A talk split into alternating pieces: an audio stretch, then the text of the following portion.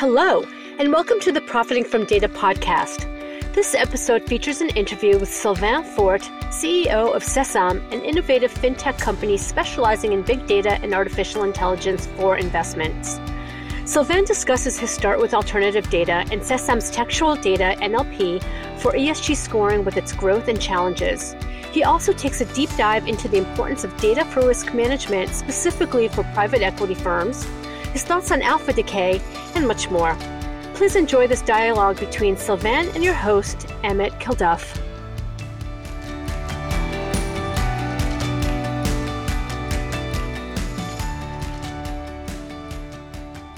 Hi, Sylvain. Welcome to the show. Hi, Emmett. Thank you very, very much for having me. It's great to have you on. Sylvain, when did you start reading papers about alternative data, given you've been in this space for quite a while? I actually started reading papers about this when I was in engineering school in France around 2011, 2012, and especially around Twitter analysis. I think at that time, everyone was reading the Bollan paper that was about leveraging Twitter data in order to forecast S&P 500 movements. At that point, this was, at least in Europe, this was really unknown. There were no companies doing that, no one interested in that topic, and it was really academic research and furthermore American academic research, so very new to us. We started discovering that word and started extract data, build signals, and building that alternative data use case that was truly unique. And what's interesting is actually a few years later, I discovered that during that time, most alternative data were being created with the same basis that we were actually reading these same papers, starting to extract data. I felt it's really interesting to see that each company, whether it's companies such as Eagle Alpha or data providers like us, or data integrators, have chosen a different path to address that same theme of providing alternative data to the world, providing relevant signals and alpha generation tools. All of this started in 2011, 2012 for a lot of people. Did, yeah. I remember I left Morgan Stanley in 2012 and started Eagle Alpha, and we, as you rightly point out, started in the Twitter world. That seems like so long ago now. Data's come a long way since then, whether one calls it alternative data or external data, big data, little data. Do you think it's having a really big impact now compared to back in 2012? Yeah, I feel it's starting to truly have a huge impact on investment decisions. And I always feel like investment decisions have a true impact on the world. So I think that data is actually a way to move some elements in the world to help make better decision, informed decision. We've been exposed to some events where our data had a massive impact, especially where we see that impact live, such as in private equity, when a deal is actually done or discarded due to our data specifically as part of due diligence reports that are created based on textual analysis, web analysis. I feel the same way about ESG data too, as I see that investments are red flagged due to ESG indicators or controversies that are extracted from web data. And this is really humbling actually, because we're all building technology, building tools, building data sets and gathering information, but that information has billions of dollars of impact on the real world and on companies. And I find this really great, but also to be a huge responsibility. First time we saw that in a very direct manner in private equity, it was like, wow, this is crazy. It's great that we can have that kind of impact. But at the same time, this is an enormous responsibility for all data providers. We'll come back to private equity, maybe just to dig further into your ESG comment. Sesam does a lot of work, obviously, on textual data and uses NLP, natural language programming, for ESG scoring. And that's in a big area that a lot of firms are looking at. What do you think are the challenges and opportunities there in that whole area? Yeah, I think our team was first very, very impressed with how quickly things move forward in ESG. We see firsthand the impact that regulators can have also on data adoption, with European regulators in particular pushing for ESG to be included everywhere and asset allocators pushing for ESG to be included everywhere. So I'm first very impressed by how trendy this topic is and again, how much impact it has.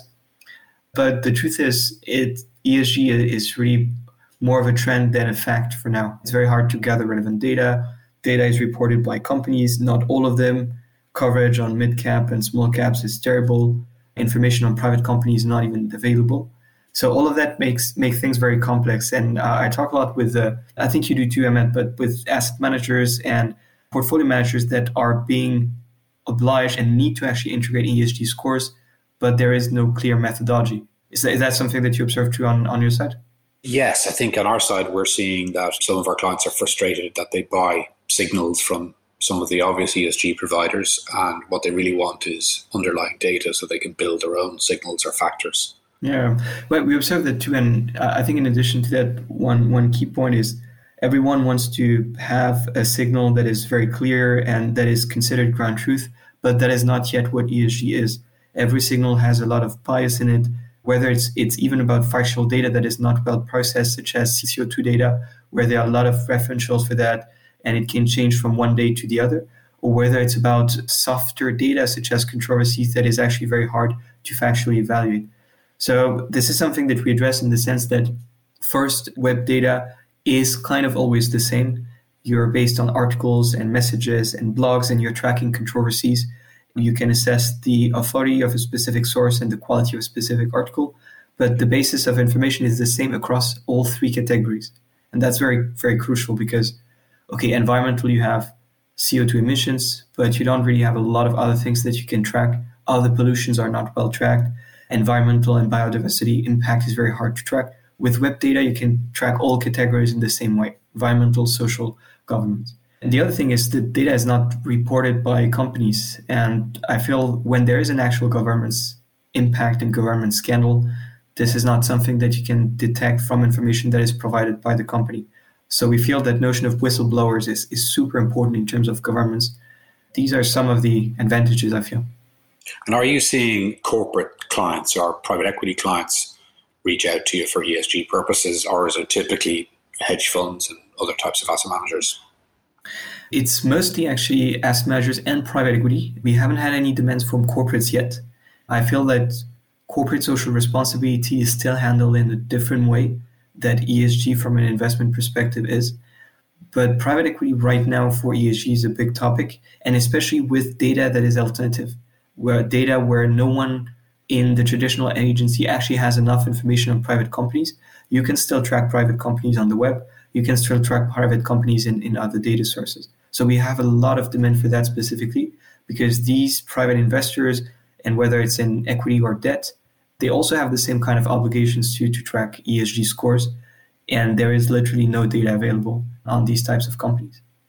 So for those, Sylvain, it's less about due diligence. It's more about monitoring the companies in their portfolio or potentially also for deal origination.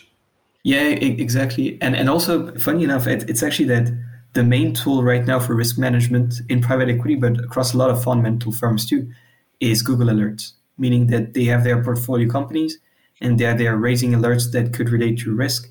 But Google Alerts is a horrible tool to do risk management with because it doesn't handle multiple publications of article. It doesn't track the themes of article. It doesn't assess whether news is positive or negative. So all of that makes for a terrible tool. But in private equity, it's kind of the only tool that you can use in the sense that it's the only one that has, in most cases, enough coverage for all of your portfolio companies. We find it really interesting, and we find that there is really an opportunity for alternative data to be leveraged as an alert system, as a risk management system, and obviously in other topics in private equity on sourcing, on due diligence, anything that where a lot of manual work is usually needed, a lot of research is needed, at least some of it can be automated with AI processes. That's still part of the discussion, part of the decision can be improved with more data. Yeah, agreed. There was recently a large acquisition in the ESG space, I'm sure you've seen it, where FactSet acquired a company called TruValue Labs. Do you have any thoughts on TruValue Labs offering or the acquisition? Yeah, we've seen this kind of consolidation in the market. TruValue Lab is very recent, but Sustainalytics by Morningstar was also a huge deal with that progressive acquisition. I feel that right now, solutions that are adopted the most are rather MSCI's indicators or Sustainalytics, those that are still based a lot on analysts annotating data and creating scores. But rapidly, we see new players coming in the market with an offer that is more digital, that is based more on data automation. I think that's first a very good thing. It's not just a matter of being competitors in this space. It's more a matter of, can we actually improve ESG decision? I think that's really key from an impact perspective. Yeah. And after that, it's really a matter of how much coverage we have, how deep can we go in that data, what else can we do? And our specialty is just to have much more coverage than anyone else we believe in the market due to size of the data lake, number of companies that we track. So that's really where we differentiate on Sesam's side. Yeah. So as mentioned, you've been in the alt data space or looking at the alt data space for 8 years, as long as I have. I've observed a ridiculously high number of use cases, as I'm sure have you. If I was to put you under pressure and ask you for the one single best use case that you're aware of over those 8 years, what would it be? I think the obvious most common use case is long-short equity. So that's the one where we see the most clients coming in. It's the traditional hedge fund use case, also in many cases. But I also think this is kind of a crowded use case. One use case that we've seen with more traditional firms, insurance company and asset managers is asset allocation. I think it's an extraordinary use case for alternative data because first, in many firms, the process of asset allocation is based on the vote of a board.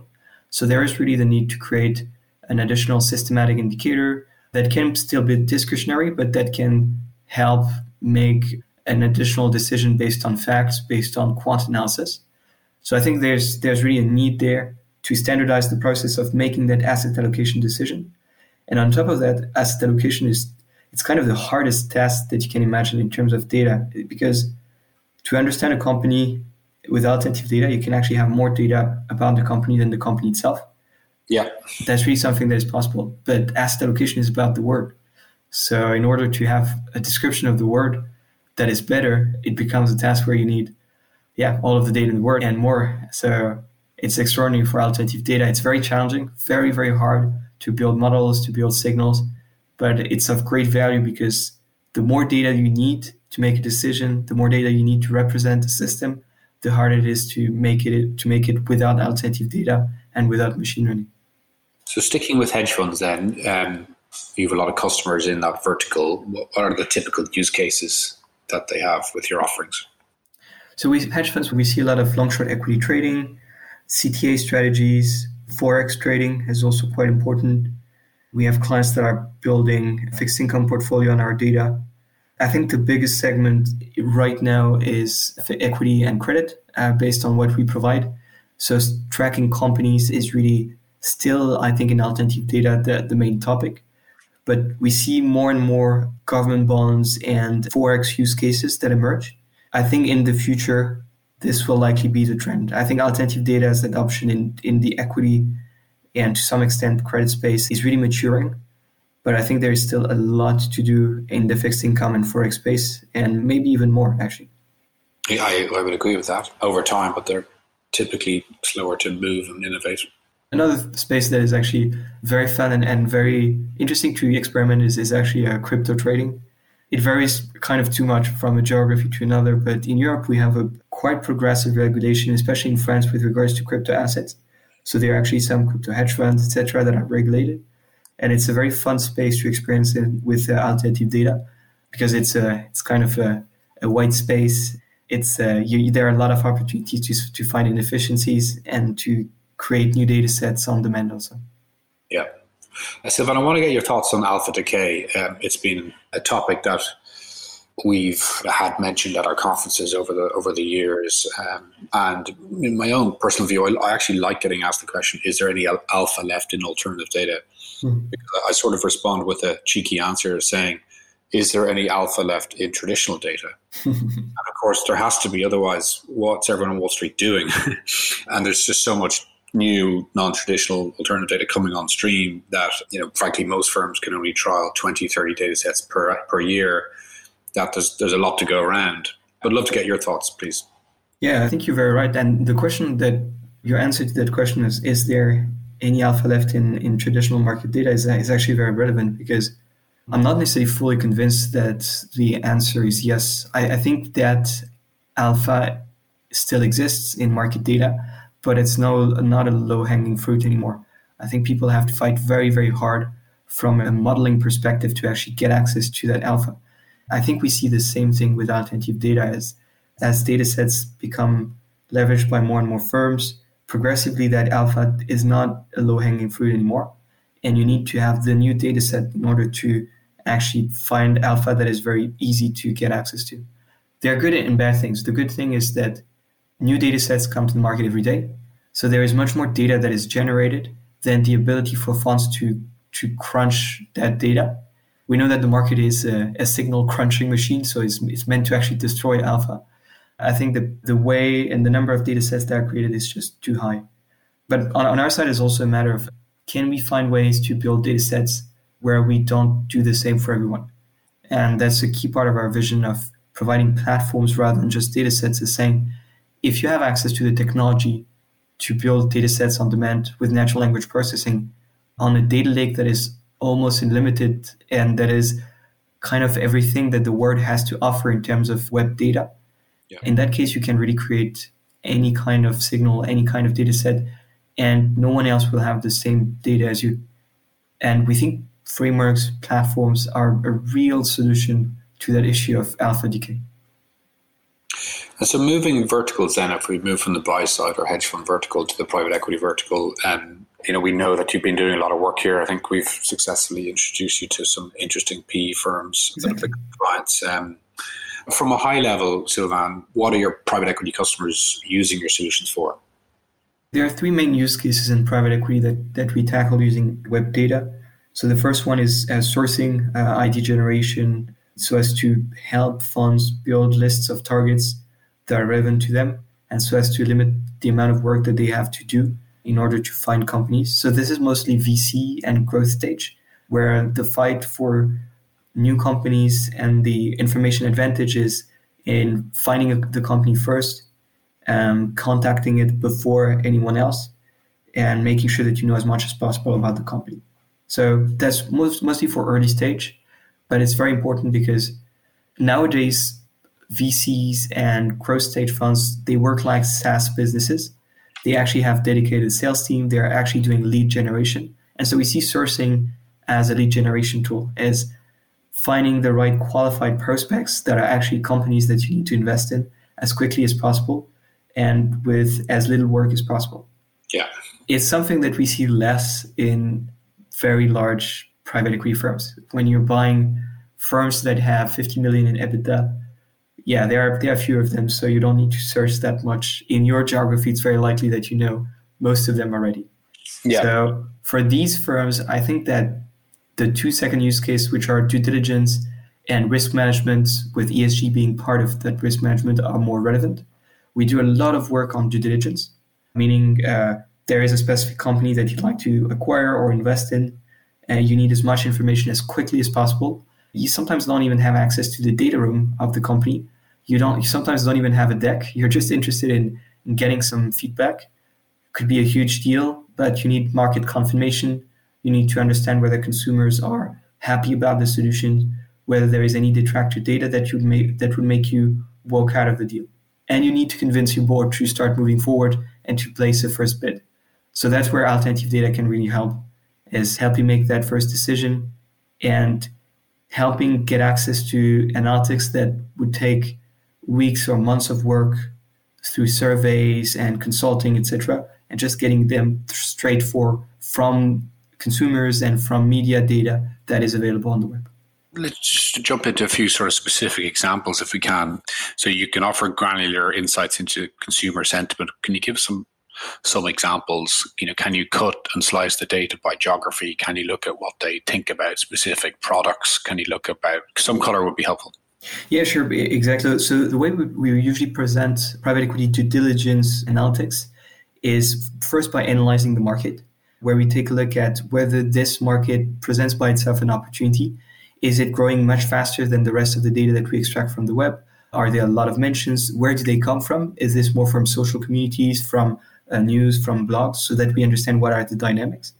Once we know how the market is growing and that there actually is an opportunity for valuations to go higher in that market, we analyze all competitors of the company and say, hey, volumes of data for one competitor are growing much faster during that period. That could represent a risk for the company. And actually, that volume of data is mostly positive, so it's actually good reviews from consumers, for example. And in terms of what the underlying data is, for example, reviews from consumers on companies' products specifically, on specific brands, employee reviews, job descriptions, but also general press, like media talking in a good way about a company that is becoming very trendy. And the hypothesis beyond that is that web traction, web mentions, and positive web mentions are a good proxy of revenue and can help explain how a company's position versus its competitors. And that has been validated multiple times when we provide these indicators, including with CEOs of companies that have been audited using that data. It is a really good proxy of revenue and can help understand how the company is growing. Yeah. And employee reviews, I think, is a fascinating area. Are you able to do a sentiment analysis on a source, for example, like Glassdoor? Yeah, exactly. So analyzing sentiment on these employee reviews, but also analyzing themes is quite relevant. We've seen a lot of cases that employees actually complain a lot about management, whatever the company, there is complaint about management. When we see management on the positive side of the topic analysis that we're doing, it's usually a very, very good sign for how the company shares a relationship between employees and managers. So we go beyond just sentiment and volumes of data. We've also tried to re-dive into topics and themes so as to help investors understand in a simple manner what is being said about the company, what's important for employees, for clients, etc. And another use case we're increasingly seeing in the private equity world is companies wanting to understand how e-commerce retailers are doing on Amazon and other marketplaces, but clearly Amazon's the largest today. So can you crawl all the reviews of a specific product or brand on Amazon and analyze that for sentiment? Yeah, exactly. So we have access to product reviews, both in text and in stars, which really gives an interesting vision. There's one thing that I want to nuance. We're a bit careful when dealing with Amazon reviews specifically, because we found that this data is manipulated a bit by some retailers and some brands. We're just trying to compare that to what we see also on other sources and not to just trust the main source of information. We try to challenge that every time. In some cases, when actual differences are spotted, it can be some kind of red flag, meaning that the company or its competitors are doing something a bit shady in the background. Yes, there's any way to identify black hat activity is useful. Okay, shifting then to the corporate vertical, how are corporates using your solutions? On our side, we started approaching the corporate market through the prism of a due diligence, actually, in the sense that some of the firms that we have been working with have started showing these studies to their target companies and started also proposing that as a potential way to help companies orient itself in the future after the investment from a strategic perspective. Where are we compared to our competitors? What is consumer sentiment? How has one specific scandal had long-term impact on my brand or not? So it's really the same approach that we're using as for private equity due diligence, is having a snapshot of how a company is doing and using that insight to help orient strategic decisions. It's still limited for us at this stage, but we feel that there is a lot more to do. We've done some preliminary studies, for example, in healthcare, where we take a look at side effect mentions on American forums on one specific drug brand. That kind of information is really critical to the companies that are actually producing these drugs. We've done some management reviews in the sense comparing information on CEOs of companies to their peers so as to understand how they are perceived both by the employees and by the community, how important they are to the brand, which could also be very important. And there are a lot of these use cases, whether it's in corporate M&A, which is an obvious target, whether it's in healthcare, in predictive marketing, where these same insights that are presented to investors are actually important to the companies themselves. I totally agree with that. I think speaking to all the private equity firms is a great segue to speak to their underlying portfolio companies. And we see a lot of the innovative PE firms that are leveraging data really starting to educate their portfolio companies into the data world, helping them hire chief data officers and start to look at analyzing their internal data, but obviously also their external data and complementing the two to augment decisions. It's actually fun because alternative data has always been meant to generate more performance or limit risk. But this is really a new way of doing that. It's just by informing decisions on the assets themselves, on the company themselves, so that they perform better by themselves. It's still the same goal, but addressed in a very different way. Yeah, absolutely. And of course, the corporates have never heard of the word alternative data. Or it just doesn't ring any bells with them. It's a whole different ballgame. They clearly call it external data. But yeah, huge, huge opportunity for all of us in this space. Very true. Just one thing I want to mention is, sure, I think one thing that as companies that are mostly active on the buy side with hedge funds, with asset managers and the like, we're sometimes also missing how important risk management is to private equity firms, simply because these firms do not necessarily have a deep real-time vision of their assets. This seems really normal for all capital markets participants because we have access to live market data anywhere in the world on any website. But that's not the case for private equity firms. And we have to realize that LPs don't really have any information on the portfolio companies of these private equity firms. And in addition to that, even sometimes private equity firms themselves do not necessarily have a clear vision on the portfolios of every single group they have in the world. So I think there is really a lot of great work that can be done on risk management, on existing portfolios, and with that, including ESG, simply to help create that kind of transparency and clarity on what's happening for all of the portfolio's assets in real time. Yeah, totally agree with that. When we think about companies that provide NLP, Sylvain, there are too many providers globally. There's probably at least 50 in our database. As an outsider or as a layperson, how would you explain how powerful your NLP engine is and how differentiated it is versus someone else's? On our side, it's mostly a question of modularity, versatility. We think that NLP as a task should not be linked to just one specific data set. It should be meant as a tool, as a platform that can be used. And for each NLP provider has its own specific use case, whether it's analyzing earning calls, analyzing news, analyzing social media, tracking specific information in reviews, etc. We don't approach the topic in the same way. We try to create the biggest data lake out there where we include everything. We have hundreds of thousands of earning calls. We have social data, news data, blogs data in 100 different languages.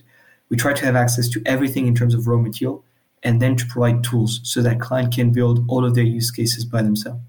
And our ultimate goal, frankly, is to replace the 50 providers and to say, there is one unique tool for which you pay one single license, and that will help you solve the 50 use cases that all other providers are addressing in a standardized way.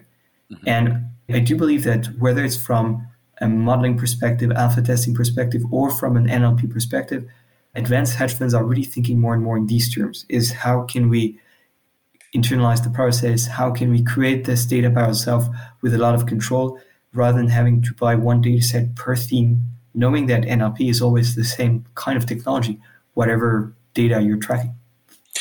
Yeah, and it's interesting, I love the phrase mine and combine. The real holy grail with all this data is being able to compare data sets to get a stronger signal. And if every data set is analyzed in isolation and not comparable because of mapping or symbology, clearly that's quite tough to get to. So yes, bringing it all together would make it easier for customers. Final question, Sylvain, what predictions do you have for the alternative data space or the external data space?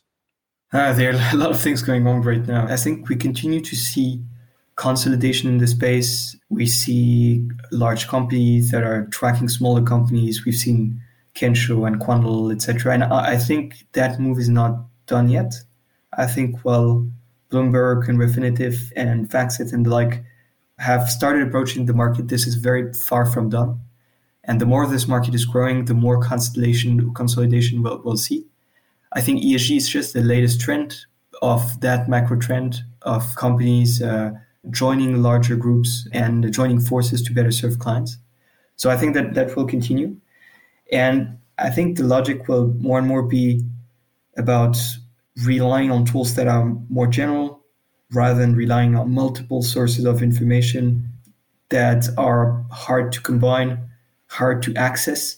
Initiatives and technologies such as Snowflake are really great in order to help generalize data access. I think this is really a trend that will continue. And yeah, hopefully I think NLP will continue to be considered more and more a technology rather than a data set, and that funds will either continue to internalize or rely on providers like us that provide a tool rather than a data set. I think everyone wants to try NLP by themselves internally, and I think that will not be great for a lot of providers, but I hope that on our side, we will provide a tool to these firms that wish to internalize and that can rely on us for the heavy lifting, but still have control to build their own data sets. That's really my vision. And I think there are great days ahead for alternative data, not just in NLP, but in all spaces, and great opportunities for investors to promote their technologies, to promote what they are doing with alternative data providers, and to generate more P&L. I think that's the ultimate goal for everyone. Well, Sylvain, I think you're building a great company. I think if there were employee reviews on Glassdoor about Sesam, I think they would say positive things about management. Employees should not always complain. Listen, it's been fantastic having you on the show. Really appreciate your insights and look forward to inviting you back on maybe in the new year to do a deeper dive. Thanks for your time. Thank you very much, Emmett. Thanks for your time. That's a wrap for this episode of Profiting from Data. Thank you for listening. This podcast series is brought to you by Eagle Alpha, the pioneer in alternative data. To learn about Eagle Alpha's solutions for data vendors and buyers, please visit eaglealpha.com.